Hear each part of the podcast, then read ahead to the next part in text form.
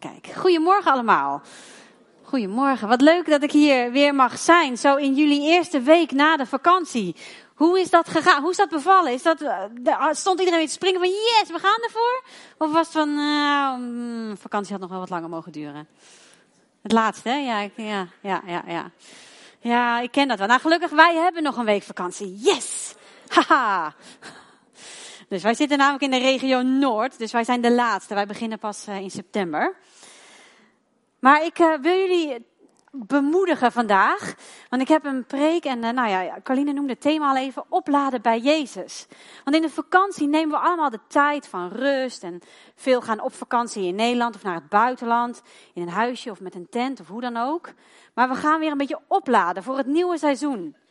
Alle kinderen zijn ook vrij van school, hebben ze rust, geen huiswerk. En um, dat willen we eigenlijk wel vasthouden voor het hele jaar. Tenminste, ik altijd wel. Voor mij is de vakantie altijd veel te kort. En ik denk uh, altijd, nou, voor mij mag die nog langer duren. Maar ik ben eens gaan verdiepen van, oké, maar hoe doet Jezus dat nou?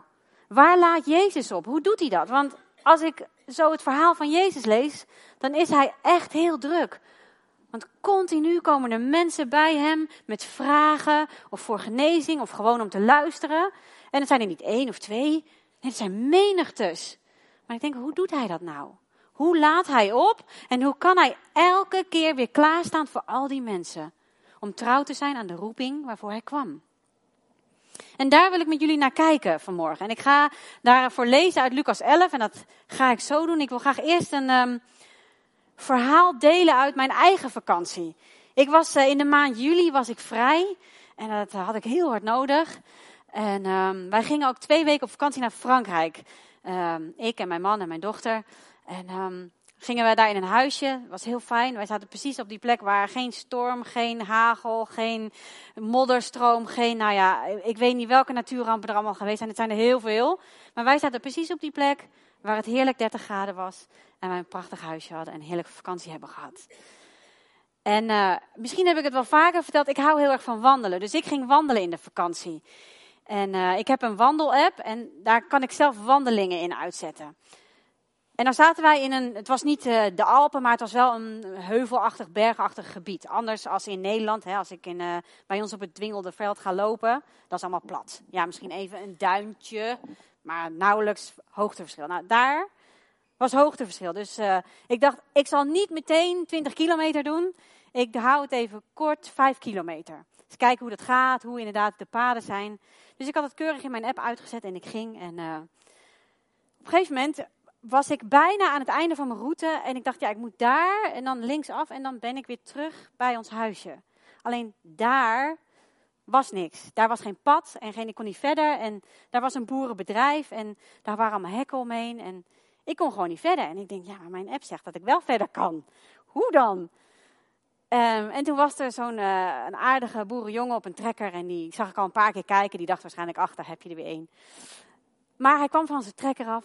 En hij liep naar mij toe en hij zegt, joh, ben je verdwaald? Ik zeg, nou nee, niet, want mijn app zegt dat ik daar, uh, daar langs kan. Dus nee, ik ben niet verdwaald. Maar hij zegt, ja, maar dat kan niet. Ik zeg, nee, dat zie ik. En uh, hij zegt, nou ja, als je een stukje terugloopt, er is een paadje naar beneden. En als je dat loopt, nog een klein stukje om, maar dan kom je ook op die weg uit waar je heen wil. Ik zeg, nou oké, dankjewel. Dus ik ging het stukje terug en ik kwam inderdaad bij een pad. Dat ging zo naar beneden. Het was echt heel stijl. Dat ik denk, hmm. Maar er zat een leuning naast. Ik denk, nou, dat zal het dan wel zijn als er een leuning zit, dan is dat een pad. Maar het was een beetje zo uh, grindachtig. Dus ik, nou, ik slip een beetje naar beneden. En ik loop door en ik kom al snel een hele grote boom tegen die midden over het pad ligt. Ik denk, nou, dit is ook niet zo handig. En toen keek ik verder. Ik denk, nou ja, deze kan ik nog wel overheen. Maar daarachter lag weer een boom en weer een boom. Want kort voordat wij er waren, was er wel een storm geweest in dat gebied. Dus er waren wat bomen en dingen omgewaaid. Ik denk, ja, dit wordt het ook niet. Dus ik weer terug, dit bergje op, met, dat, met aan die leuning vast, zo naar boven. En ik kom aan en ik denk, nou oké, dan ga ik maar terug. Maar blijkbaar heb ik ergens toch een terugafslag gemist. En kwam ik ergens op een erf uit van een andere boerderij. En uh, nou ja, die boerderijen daar hebben allemaal van die hele grote honden, weet je wel, die dan aanslaan en eraan komen dat je denkt. Maar gelukkig kwam er een hele aardige mevrouw aan en die vroeg, joh, ben je verdwaald? Ik zei, nou, Nee, ja, misschien nu inmiddels een beetje. Want nou ja, ik was daar en die zei, je moet zo, maar dat ging niet. En nu sta ik hier, maar hier was ik nog niet geweest. Nee, zegt ze, we hebben dat vaker, dat inderdaad mensen dat pad nemen, dat ze bij ons op het erf komen. En ik zeg, nou ja, hoe moet ik verder? Hoe, waar moet ik heen? Nou, zegt ze, uh, ja, eigenlijk als je de verharde weg wil, dan moet je helemaal omlopen en dan moet je door het dorp heen. En dat is nog echt een heel lang stuk. Uh, ik zeg, ja, maar volgens mij, volgens de app, hè, mijn app weer, uh, kan ik daar langs? Nou, zegt ze, ja, ik heb hier achter, achter ons weiland, daar ligt een paadje. Dat zou kunnen. Die komt inderdaad ook daar uit op die weg waar je heen wil. Maar ze zegt, we hebben nog niet het gras gemaaid of er nog niks mee gedaan in dit seizoen. Dus het kan zijn dat het wat begroeid is. En normaal is het een uh, pad voor de paarden. Dus daar gaan we met de paarden langs. Dus ze zegt, maar goed, ik zal het je wijzen en dan kan je het proberen. Dus zij gaat mij voor, wij komen bij het pad. Nou, ik had nog geen 500 meter gelopen of ik stond op mijn knieën in de brandnetels en de distels. Ik dacht, nou, dit wordt hem ook niet. Dus ik ging weer terug en uh, ik kom weer die mevrouw tegen. En ik zei, nou, weet je, ik ga wel gewoon uh, teruglopen. Maar ik dacht, ja, eigenlijk ben ik mijn energie wel een beetje kwijt. Want ik had al die hele wandeling gemaakt en een berg op en af. En ik denk, nou, weet je wat? Ik ga Marco bellen. En Zoe. Om me op te halen. Dat doe ik wel vaker als ik vastzit. Dus um, toen keek ik op mijn telefoon. Ik denk, oh, ik kan beter een appje sturen. Dus ik stuur een appje. Wil je me ophalen? Ik ben hier, heb nog 3%. En iedereen weet wat ik dan bedoel, hè? Dat ging niet over mij. Dat ging over mijn telefoon. 3%. Ik dacht, nou, dat wordt kiele kiele. Ik dacht, ook, ja, ik kan niet verder terug navigeren als mijn telefoon straks uit is. Maar ja, ik kan ook niet contact houden met mijn man als die ook leeg is. Nou ja. En ik was dus bij dat huis en er was één uh, oprijlaan, zeg maar, die naar de grote doorgaande weg ging. Dus ik denk, nou, ik loop die oprijlaan vast af en ik ga naar die doorgaande weg. En ik sta daar te wachten en te wachten en het duurt en het duurt en het duurt. Dus ik kijk af en toe voorzichtig op mijn telefoon, want ik wil hem niet te vaak aandoen. Want nou ja, op een gegeven moment ging hij naar 2% en ik denk, nou... Dus op een gegeven moment krijg ik een berichtje van Marco en Zoe. Je bent niet waar je zei dat je was. Um, uh, ik dacht, waar zijn ze dan? Waar zijn ze dan? Dus ik zeg, waar, waar ben jij dan? Zwart scherm. Toen dacht ik, ja, en nu? En nu? Wat gaan we doen? Wat gaan we doen? Nou ja, het bleek dat zij uiteindelijk een stukje van mijn wandelroute hadden gelopen. Want inderdaad, die grote weg waar ik uiteindelijk uit was gekomen, die was helemaal, dan moest ik helemaal om door het dorp. En nou ja, de Google Maps gaf het ook niet goed aan. En um, um, dus uiteindelijk, zij zijn mij tegemoet gelopen en ik ben ook een stukje gaan lopen. En nou ja, Zoe die kwam me tegemoet en hier zijn we, hier zijn we, kom. Dus nou ja, we hebben elkaar gevonden, want we zitten hier ook weer met z'n drieën. We zijn weer goed bij het huisje gekomen. Maar het was wel even spannend. En toen dacht ik, oh ja, ik ben wel heel erg afhankelijk van mijn telefoon. En ik heb ook geleerd dat ik uh, nou ja, hem tot 100% moet opladen als ik ga. Ik had nu maar 50%. En um, het was ook, ik deed me ook denken van ja, oké, welke adviezen volg je nou? Ja, ik kon niet veel anders als naar die boerenjongen luisteren en naar die vrouw. Want die wonen daar, dus die kennen de omgeving. Maar uiteindelijk was hun raad niet heel erg doorslaggevend, want ik kwam niet waar ik wilde zijn. Dus um, nou ja, ik kan je vertellen, ik heb ook in het wachten heel veel gebeden en God groot gemaakt en uh, heel erg mijn vertrouwen op God gesteld. En uiteindelijk komt het altijd wel weer goed. Er kwam ook, eh, kwam ook een, uh, een, een jongen op een scooter voorbij en nog een keer en nog een keer. En die vroeg op een gegeven moment ook, joh, ik zie je nou al een tijdje staan, ben je verdwaald? Nee, nee, mijn man komt me zo halen. En toen moest ik echt denken aan het verhaal. Kennen jullie dat? Dat er een overstroming is en dat er een man op het dak zit. En dat hij zich erop vastpint dat God hem gaat redden. En God stuurt drie boten. En hij zegt, nee, nee, ik wacht op God. Nou, dat gevoel kreeg ik op een gegeven moment een beetje. Dat ik denk, zou die scooter dan voor God gezonden zijn? Of, maar ik denk, nee, mijn man is onderweg. Maar goed, we hebben elkaar gevonden. Het is goed gekomen. We zijn weer naar huis gekomen met z'n drieën. En uh, alle brandnetels en distels zijn weer van mijn been af. En, uh, dus, uh, maar goed, ik had weer een les geleerd. En de volgende wandeling die ik deed, heb ik keurig de bewegwijzende route met paaltjes in de kleur groen was het volgens mij gevolgd. En dat ging een stuk beter. Dus, um, en toen vroeg ik me af van, oké, maar hoe weet Jezus nou wat hij moet doen? Waar hij heen moet? Welke adviezen volgt hij? En hoe laat hij op? En als ik lees in Johannes, dan zegt Jezus heel duidelijk: Ik doe alleen maar wat ik mijn vader zie doen. Dus hij volgt de richting, hij krijgt advies, koers van zijn vader. Denk je, maar hoe heeft hij dat contact dan? Hoe blijft hij opgeladen en in verbinding met zijn vader? En daarvoor gaan we lezen in Lucas 11, als je het erbij wil pakken. Lucas 11 vanaf vers 1. En het is een heel bekend stuk. Maar ja, dat is meestal, hè. we kennen vaak al zoveel verhalen uit de Bijbel. Er zijn weinig onbekende stukken.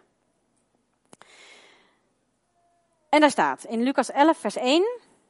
En het gebeurde toen hij ergens aan het bidden was, dat een van zijn discipelen tegen hem zei, toen hij ophield: Heere, leer ons bidden, zoals ook Johannes zijn discipelen geleerd heeft. En hij zei tegen hen: Wanneer u bidt, zeg dan: Onze Vader die in de hemelen zijt. Uw naam worden geheiligd. Uw koninkrijk komen. Uw wil geschieden. Zoals in de hemel, zo ook op de aarde. Geef ons elke dag ons dagelijks brood en vergeef ons onze zonden. Want ook wij vergeven aan iedereen die ons iets schuldig is. En leid ons niet in verzoeking, maar verlos ons van de boze. En dan gaat hij verder. En hij zei tegen hen: Stel dat iemand van u een vriend heeft en midden in de nacht naar hem toe gaat en tegen hem zegt: Vriend, leen mij drie broden. Want mijn vriend is van een reis bij mij gekomen en ik heb niets om hem voor te zetten. En dat die vriend van binnen uit het huis dan zou antwoorden en zeggen: Val mij niet lastig. De deur is al gesloten en mijn kinderen zijn bij mij in de slaapkamer. Ik kan niet opstaan om ze u te geven. Ik zeg u, al zou hij niet opstaan en ze hem geven, omdat hij zijn vriend is, dan zou hij toch om zijn onbeschaamdheid open doen en hem zoveel geven als hij nodig heeft. En ik zeg u, bid en u zal gegeven worden. Zoek en u zult vinden.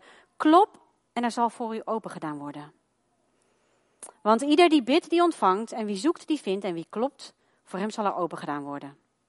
Welke vader onder u zal zijn zoon, als hij hem om, om een brood vraagt, een steen geven? Of ook, als hij om een vis vraagt, hem in de plaats daarvan een slang geven? Of, als hij om een ei vraagt, hem een schorpioen geven? Als u die slecht bent, uw kinderen dus goede gaven weet te geven, hoeveel te meer zal de hemelse vader, die de heilige geest geven aan hem, die tot hem bidden. En het is een interessante stuk. Ik begin even bij die eerste paar versen. Waar staat en het gebeurde toen hij ergens aan het bidden was.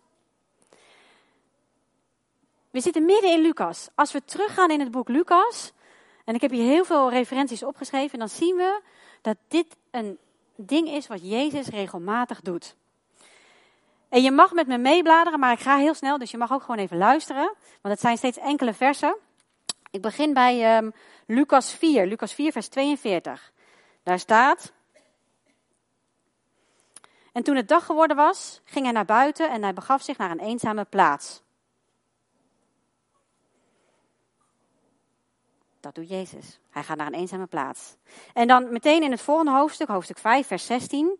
En uh, daar staat, hoofdstuk 5, vers 16. Uh, maar hij vertrok naar de woestijnen en bad daar. En dan gaan we door naar hoofdstuk 6, hoofdstuk 6, vers 12. Dat zeg ik, ik ga er vlot doorheen, hoofdstuk 6, vers 12. En het gebeurde in die dagen dat hij naar buiten ging, naar de berg om te bidden. En hij bleef de hele nacht in gebed tot God. En dan gaan we door naar hoofdstuk 9. Hoofdstuk 9, vers 18. Hoofdstuk 9, vers 18. Even kijken, waar zit ik?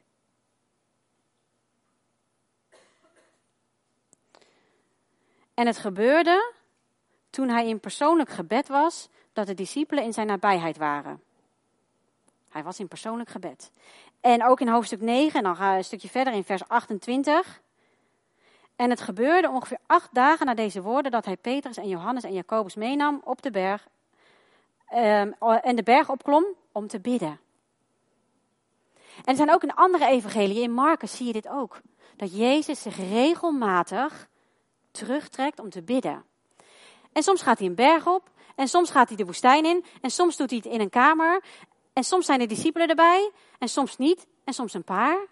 Maar Jezus geeft een voorbeeld. Hij trekt zich regelmatig terug op een eenzame plek om te bidden tot zijn vader. Om contact te hebben met zijn vader. Om te horen wat zijn vader te zeggen heeft. En sterker nog, als je in Marcus leest, op een gegeven moment stuurt Jezus die discipelen uit om het evangelie te gaan verkondigen en de demonen uit te drijven en de zieken beter te maken. En ze komen terug vol van die verhalen. En het eerste wat Jezus is, zegt is, oké, ga naar een eenzame plek en kom even tot rust. Zoek weer de verbinding met je vader. En dan komen we aan bij dat hoofdstuk 11. Jezus is weer aan het bidden en blijkbaar zijn dit keer de discipelen erbij. En ze vragen, Jezus, leer ons bidden. En dat is best opmerkelijk, want die discipelen komen uit een cultuur vol van regels en gebedsmomenten en andere dingen die ze voorschriften die ze moesten houden. En toch zeggen ze tegen Jezus: Jezus, wilt u ons leren bidden? Blijkbaar doet Jezus iets wat anders is als anders. En ze weten daar nog niet zo goed raad mee. En dan zegt Jezus: Goed. En hij leert hen dat simpele gebed wat we allemaal kennen: het Onze Vader. En wat ik zag, is dat, zoals het hier in Lucas 11 staat, zie ik drie belangrijke dingen in dat gebed. Ten eerste gaat het om de Vader. De eerste paar zinnen van het gebed van het Onze Vader gaan over de Vader in de hemel. Dat wij Vader, dat wij God in de hemel erkennen als Vader. Dat wij zeggen, ja, u bent de Vader. En laat uw wil geschieden. En toen dacht ik erover, nou stel nou dat Jezus elke dag dit gebed gebeden heeft. Vader, uw wil geschieden. De enige keer dat wij in de Bijbel lezen dat Jezus daadwerkelijk dit gebed gebeden heeft, is in de tuin van Gethsemane. Als hij in doodsangst aan het bidden is. Maar ik kan me voorstellen dat hij het heel vaak heeft gebeden. Omdat hij zegt in Johannes, ik doe wat ik mijn vader zie doen. Hij wil de wil van de vader doen. Het begint met het eren en erkennen van de vader. En dan gaat het meteen door naar het dagelijkse brood. Het brood wat wij nodig hebben. En dat zegt mij iets over dat we elke dag opnieuw mogen vragen wat we nodig hebben. En natuurlijk kunnen we bidden voor dingen in de toekomst of voor langere termijn. Maar vergeet niet om ook voor de kleine dingen te bidden die je elke dag nodig hebt. Zoals je brood. En ik maak hier even een klein sprongetje over brood. En wij hebben in Nederland best een uh, grote broodcultuur. Bij het ontbijt eten we vaak brood en bij de lunch eten we brood. Maar in de tijd van de Bijbel had dat brood een hele andere functie. Dat brood kwam ook bij bijna alle maaltijden op tafel. Maar het brood was het bestek van je maaltijd. Met dat brood dipte je in de schalen met alle uh, um, um, bereidingen van de, de, nou ja, de, de hummus misschien, of de soepen. Of de, je dipte daar met je brood in en dan at je. Denk daar even over na. Het brood is het bestek om je maaltijd te eten. Het brood, als wij vragen om ons dagelijks brood, vragen we eigenlijk om het bestek wat wij nodig hebben voor de dag om te eten, om te kunnen verwerken wat op ons pad komt. En dan nog een sprongetje verder. Jezus zegt, ik ben het brood des levens. Dus wat hebben wij eigenlijk elke dag nodig? Jezus. Jezus als brood voor onze dag. Jezus als bestek om ons door die dag heen te helpen. En toen ik dit aan het onderzoeken was, dacht ik, wauw, wat een fantastisch beeld in dat gebed, die hele simpele zin. Geef ons ons dagelijks brood. En ja, dat gaat ook om de boterhammen die we echt eten, maar ook om het levende brood. Jezus. En dan gaat het verder over die vergeving en het niet in verzoeking komen. En ik dacht, de enige manier om daarvan overtuigd te zijn en om de goede weg te gaan, is door vervuld te raken met de Heilige Geest. En dat is precies wat Jezus belooft. Als hij naar de hemel gaat, zegt hij: Ik stuur de trooster, ik stuur de Heilige Geest. En als we lezen over de Heilige Geest, de Heilige Geest overtuigt van zonde. De Heilige Geest overtuigt van waarheid. De Heilige Geest geeft richting. Wauw. Zo'n simpel gebed. Maar al die dingen zitten erin. De Vader, de Zoon, de Heilige Geest. En ik vind het ook mooi dat Jezus meteen doorgaat met het vertellen van dat verhaal over die vriend die midden in de nacht komt. Want hoewel het gebed zegt, bid om je dagelijkse benodigdheden, kan ik me voorstellen dat het er best is bij inschiet. En dat je op een moment midden in de nacht bedenkt, ah, ik heb drie broden nodig, wat het dan ook mogen zijn. En dat je dus moet aankloppen bij de Vader. En Jezus vertelt dat meteen dat verhaal. In eerste instantie zegt hij, maak er een gewoonte van, elke dag bidden, vraag om je dagelijkse benodigdheden. En meteen daarachterna zegt hij dat verhaal over die vriend die komt midden in de nacht. Omdat hij weet dat het soms bij inschiet. Omdat we, hij weet dat we niet perfect zullen zijn. En hij zegt met deze gelijkenis, kom maar. Te pas of te onpas. Als je het inderdaad vergeten bent en op een gegeven moment staat, ik heb het nu nodig, klop maar aan. En het geeft ook een urgentie aan. Hij zegt, bid, zoek, klop, hou niet op. Het maakt niet uit als het je niet gelukt is om elke dag te bidden. Kom maar op het moment dat je het wel nodig hebt. En God zal jou niet afwijzen. Op geen enkele manier. Die vader zal de deur voor je open doen, je omhelzen en zeggen: Kom maar, kom maar even opladen. En kom het brood eten wat je nodig hebt om weer energie te krijgen. En hij eindigt die, dat hele verhaal met de zin: de Vader zal de Heilige Geest geven aan degene die hem daarom vragen. Wat ik zei hè, in dat gebed hebben de Vader, de Zoon en aan het eind de Heilige Geest. En Jezus sluit daar weer mee af. De Vader geeft de Heilige Geest aan hem die hem daarom vragen. En je ziet ook door de verhalen heen in Lucas, en ik zal nog een paar versen daarvan aanhalen, dat dat daadwerkelijk gebeurt. Ik las net het vers uit Lucas 4 en Lucas 4 begint met het verhaal dat Jezus de woestijn ingaat en dat hij verzocht wordt door de duivel. En als hij dan klaar is, na die periode in de woestijn, dan staat er in Lucas 4 vers 14, en Jezus keerde door de kracht van de geest terug naar Galilea.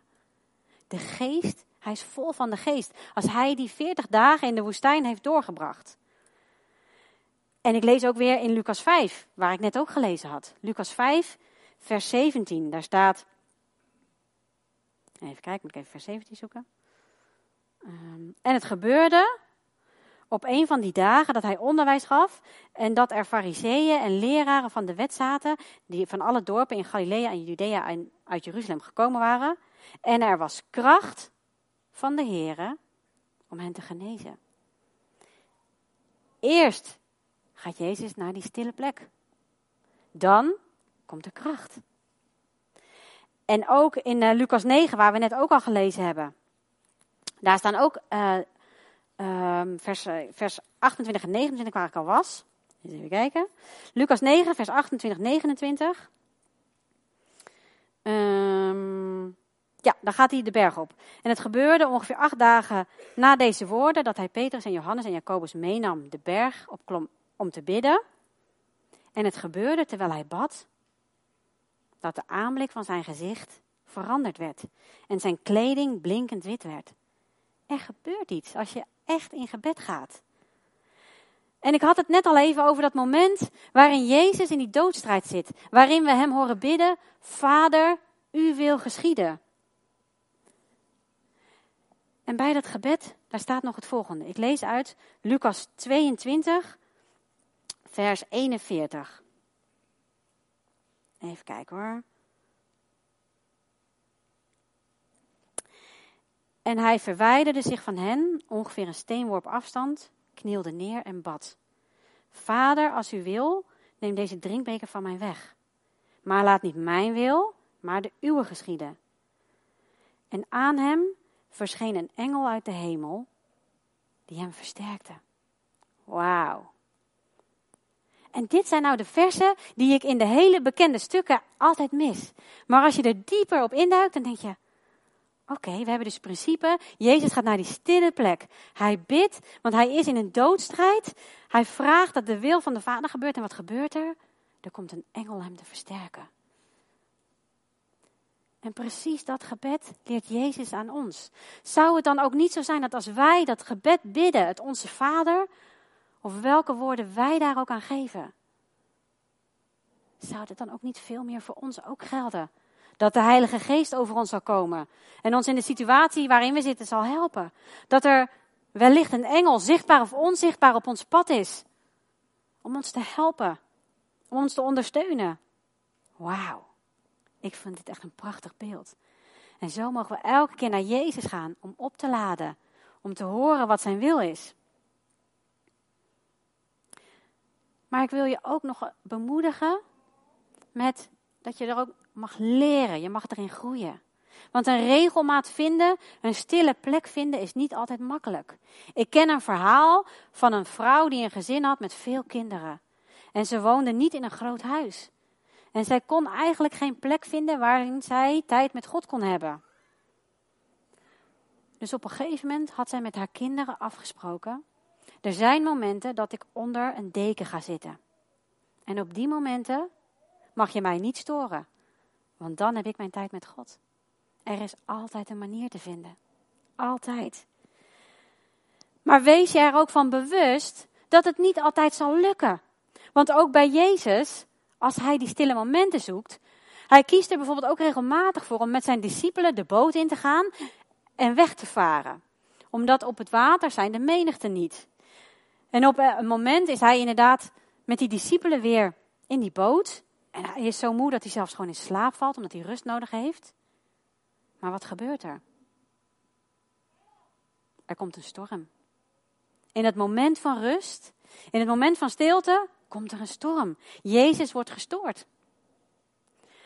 We zien ook heel vaak dat ze met de boot aan de andere kant van het meer, of waar ze ook heen gaan, komen. Ze stappen uit en dan staat daar alweer een menigte. Geen eenzame plek meer. Want de menigte volgen hem gewoon. Mensen kunnen ook een hele grote stoorfactor zijn. Maar we zien ook dat Jezus toch elke keer weer als die mensen ziet, ook in die storm, als de discipelen zo bang zijn, dat zijn liefde en zijn bewogenheid groter is als zijn benodigdheid om te bidden. En als ik naar mezelf kijk, mijn stoorzenders, mijn grootste stoorzender is mijn telefoon. Want eigenlijk, toen mijn telefoon op zwart ging tijdens mijn wandeling, toen dacht ik, nou, nu is het tijd om te gaan bidden. Dat was best laat. Toen ik al drie keer niet verdwaald was. Mijn telefoon is mijn grootste stoorzender. Ik heb er heel veel vertrouwen in. Om te navigeren, om informatie te halen. En ik heb ook allerlei apps erop hè, met bijbelteksten. De YouVersion Bible app. En er kunnen ook echt goede dingen um, inkomen. Maar als ik mij wil richten op de Vader, die eenzame plek, die stille tijd wil hebben, dan moet ik mijn telefoon echt ver wegleggen. Omdat heel vaak gaan mijn gedachten naar, oh, ik wou nog even dit opzoeken. Of, oh, laat ik een liedje opzetten. Maar ook dat is voor mij allemaal stoorzender. Stilte is voor mij het beste om echt God te horen. En misschien is dat voor jou ook zo. Of misschien is er iets heel anders je stoorzender. Misschien is het de krant of de televisie of je kinderen.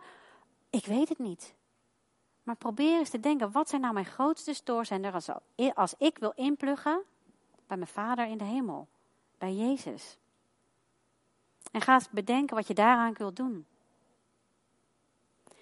Ik heb best wel eens dat ik s'nachts wakker ben, dat ik niet kan slapen. En ik kies er regelmatig voor om dan toch te gaan bidden. Want dan is alles rustig en stil. Ik weet niet, misschien ben jij ook wel s'nachts wakker. Probeer maar eens om te gaan bidden. En verwacht ook niet dat je meteen een half uur in stilte kan of moet zitten. Begin met vijf minuten en breid het uit naar tien. Nogmaals, je mag groeien. De discipelen vragen ook aan Jezus, leer het me maar. Je mag dezelfde vraag aan Jezus stellen. Leer het me maar. En met de informatie die we al hebben van Jezus over dat gebed, mogen we in die stille tijd gaan verzamelen. De waarheden en de wil van God voor jouw leven. En ik doe dat bijvoorbeeld door dingen op te schrijven, wat ik in die stille tijd tegenkom. En in ons huis, op alle spiegels, staan inderdaad een aantal van die waarheden die God tegen mij gezegd heeft. Bijvoorbeeld in de badkamer staat de tekst: Ik zal je vandaag geven wat je nodig hebt. Nou, kan je zeggen, vanmorgen toen ik voor die spiegel stond, had ik dat echt wel even nodig. Het was best vroeg. Ik zal je vandaag geven wat je nodig hebt. En in de wc staat op de spiegel de tekst: Ik zal niet stoppen om het goede voor je te doen. En zo staat er op elke spiegel iets. Dat is een manier voor mij om elke keer weer herinnerd te worden aan die waarheden van God. En het helpt ook om Bijbelteksten uit je hoofd te leren. Zodat op de momenten dat je het even nodig hebt en denkt, oh ik ben vandaag vergeten om even in te pluggen bij Jezus, dat er misschien een tekst boven komt. Dat je die even op kan zeggen. Want ook daarin kan je leiding vinden. Ik wil je uitdagen om deze week inderdaad te kijken waar kan ik tijd nemen. Stille tijd. Vijf minuten, misschien tien minuten. En het liefst elke dag. Want Jezus deed ook elke dag inchecken bij zijn vader. En als je niet weet wat je zal zeggen, zeg het onze vader. Want zo heeft Jezus het geleerd. Op die momenten dat je gaat bidden. Bid maar het onze vader. En je mag er ook zeker je eigen woorden aan geven. Maar vergeet niet, richt je op de vader. En strek je uit naar de zoon en laat je vullen met de Heilige Geest. En ik wil afsluiten met gebed. En ik wil het gebed starten met een moment van stilte. Om ook gewoon nu even op te laden bij Jezus. Om even in te pluggen en te zeggen: Hier ben ik. Want mijn telefoon, of mijn ziel, of mijn hart, of mijn verstand heeft niet zoveel procent meer. En er staat in Jacobus 4: Nader tot God en hij zal tot jou naderen. En direct daarachteraan staat dat je je harten en je verstand mag verfrissen bij Jezus. Laten we dat doen. Laten we een moment nemen om even stil te zijn. En dan zal ik een gebed uitspreken. En dan gaan we daarna een antwoordlied zingen.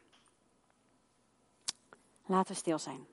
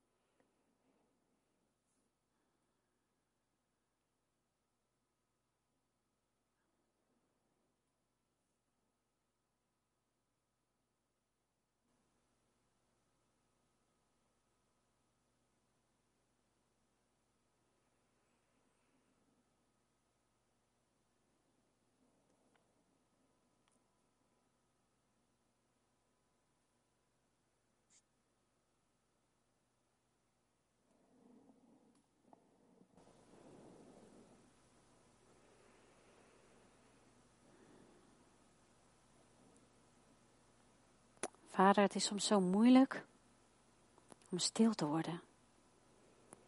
Omdat er zoveel informatie en gedachten en drukte op ons afkomt. Via allerlei manieren. Maar vader, op dit moment richten we ons op u.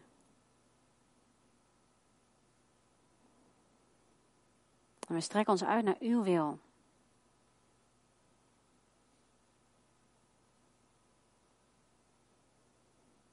En Jezus, ik bid u dat u vandaag mijn dagelijks brood bent. Het brood wat ik nodig heb om geestelijk te groeien. Het brood wat ik nodig heb om alles wat er in de dag op me afkomt te kunnen verwerken.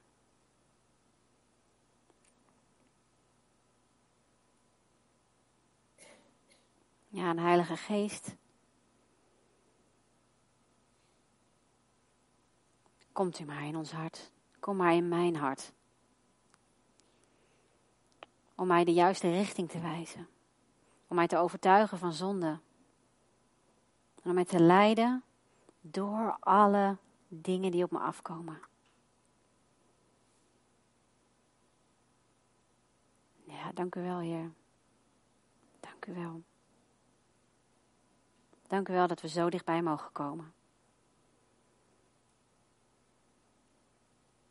Amen. Amen. En we gaan nu het lied zingen. Geen afstand. En voel je vrij om tijdens dat lied gewoon stil te zitten met je ogen dicht. Om mee te zingen, om te staan, om te zitten. Maar laat het echt een moment zijn om je te richten op God. In antwoord op deze preek. Amen.